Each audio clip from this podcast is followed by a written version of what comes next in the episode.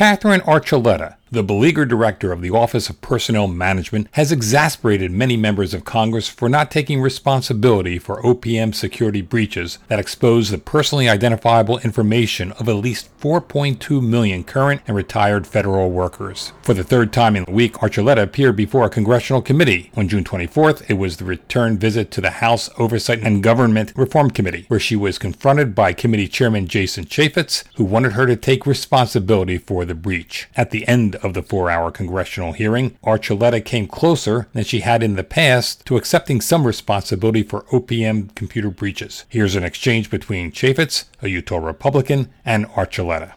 If Ms. Seymour was responsible for safeguarding the, the, the PII, as we call it, information in 2014, That's OPM CIO Donna Seymour. who, who do you hold responsible for its loss today? I hold a- all of us responsible. That's our job at the OPM.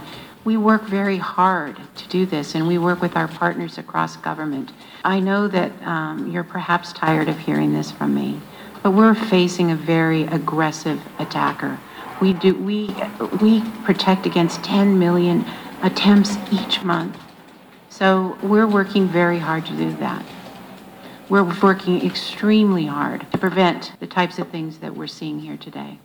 Archuleta's mea culpa didn't satisfy Chaffetz, and he also questioned her truthfulness when she said she would seriously consider recommendations from OPM's Inspector General, who in a so-called flash report questioned the ability of OPM's management to properly implement a new $93 million secure IT system. I've been here 18 months, and I took seriously the audits that came before me, and that is why I have done and taken the steps. We don't that believe we you. have. I think you're part of the problem. I think if we want different results, we're going to have to have different people. And if you want to refresh the deck and we want to put Mr. Osmond or somebody else in charge like that, let's do it. That's Homeland Security Assistant Secretary Andy Ozment. Because you know what? We got a crisis. That hurricane has come and blown this building down. And I don't want to hear about putting boards up on windows and, you know, it's going to take years to get there. That's why I think it's it's time for you to go. And Ms. Ms. Seymour, I, I'm sorry, but I think you're in over your head. And I think the seriousness of this requires new leadership and a new fresh set of eyes to do that. I wish you both the best in, in life. I'm not out here to get you. But you know what?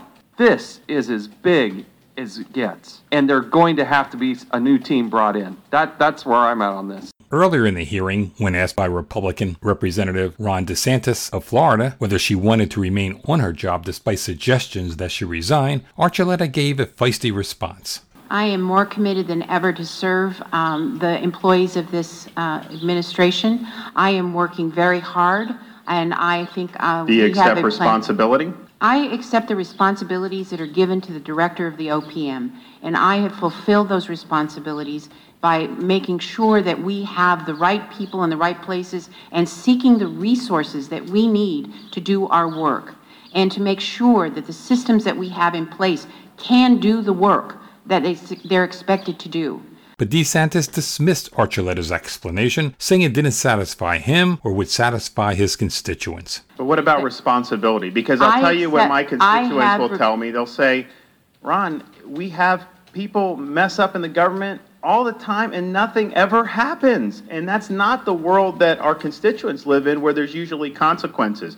Um, and so you're not committing that anybody will, will be fired or, or held accountable because of this, correct? I am committing to you that we're going to do the best job we can. Well, uh, and I appreciate that, but that, quite frankly, is not something that I think the American people have confidence in um, right now, given given what's happened. But not all panel members were asking for Archuleta's head. Democratic Representative Gerald Connolly, Virginia, said the government and American businesses face a larger threat from cyber attacks emanating from abroad.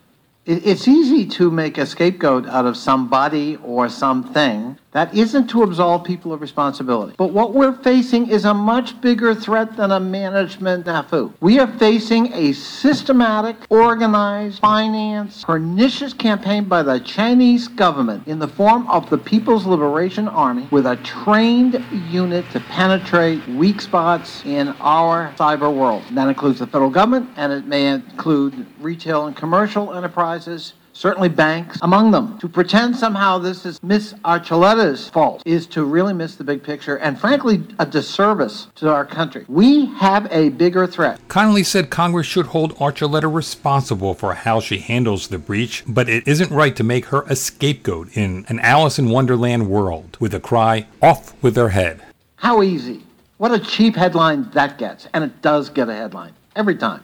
But it begs the question, which is far more fundamental far more profound and far more disturbing as a threat. And that's ultimately what we need to deal with, it seems to me. Whether or not Archuleta keeps her job, Congress needs to be engaged, and that means providing proper funding and oversight to assure the security of not only OPM IT systems, but of the entire federal government information enterprise. For Information Security Media Group, I'm Eric Chabrow.